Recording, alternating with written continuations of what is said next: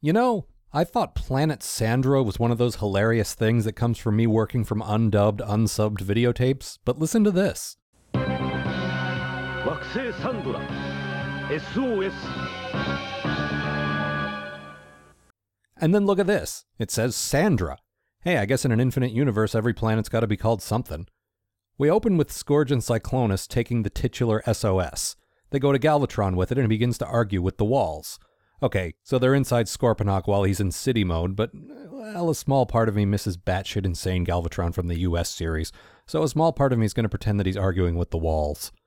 Back at Galvatron's desk, hey, the boss has to sit somewhere, he has a conversation with Ratbat, and I'm still not over the fact that in Japan, Soundwave's animal cassettes can talk.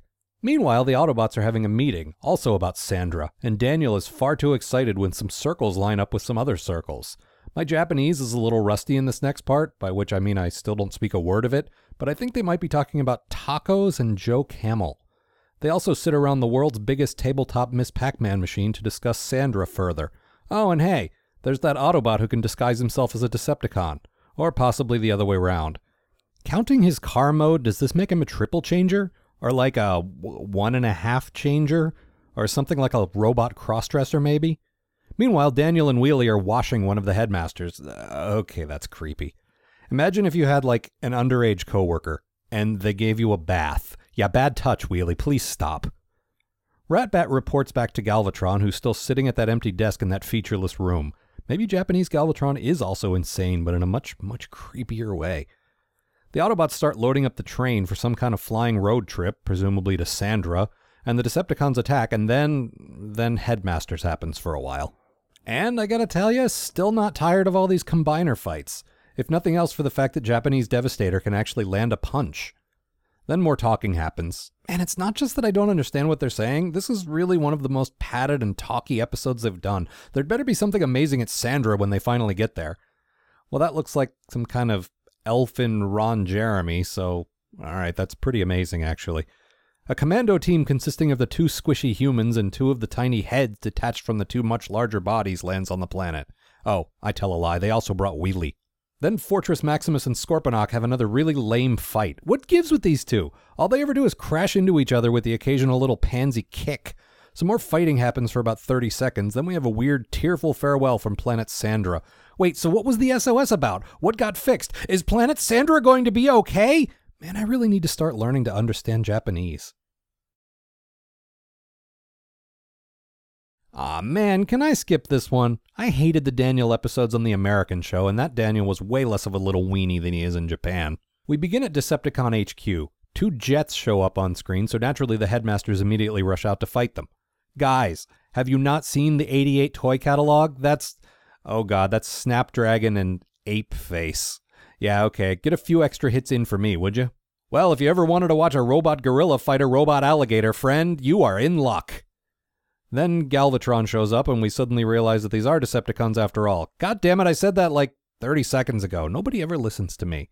The Autobots talk about these new guys, presumably spending some time talking about just how low Transformer naming conventions have come if we've resorted to ape face. Then Spike says something that provokes this reaction.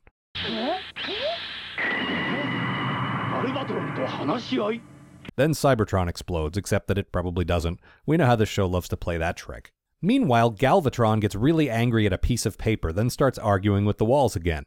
Back at Autobot HQ, we're also really concerned about a piece of paper. This one has something to do with Daniel, presumably his biggest crisis ever. That's my guess, anyway. So the Witwicky family pile into the flying space train, which then goes to the space bridge, then to some island. Really seems like there'd be an easier way to do that. Then Spike and Galvatron stare at each other across an empty table. Galvatron just does not like furnishings, I guess. I'm thinking Spike is negotiating somehow, or the way Carly and Daniel are shuttled off to some other room here, is he is he selling them to the Decepticons?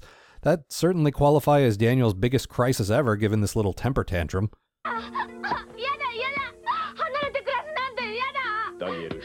But the theory does kinda fit. Dad, he's saying, I'll clean my room, I'll eat my vegetables. Please don't sell me to Galvatron in exchange for a six pack of trendy microbrewed beer for you and enough energon to get the train bots back home. Sorry, Daniel, Galvatron is your new father now. Do I have to go too? asks Carly. Shut up, woman, you bring shame to this family. Then the Autobots get bored with waiting for whatever's going on and start sumo wrestling, and then we reveal that Spike hasn't been negotiating with Galvatron all this time like we thought. That's Six Shot!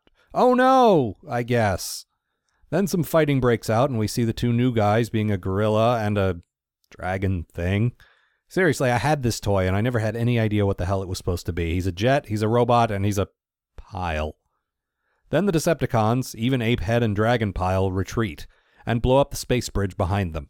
Then the Autobots go home and Daniel. Oh, that was bad translation. They meant Daniel has a big cry, not a crisis. Then the Autobots exile him and wheelie into space, I assume.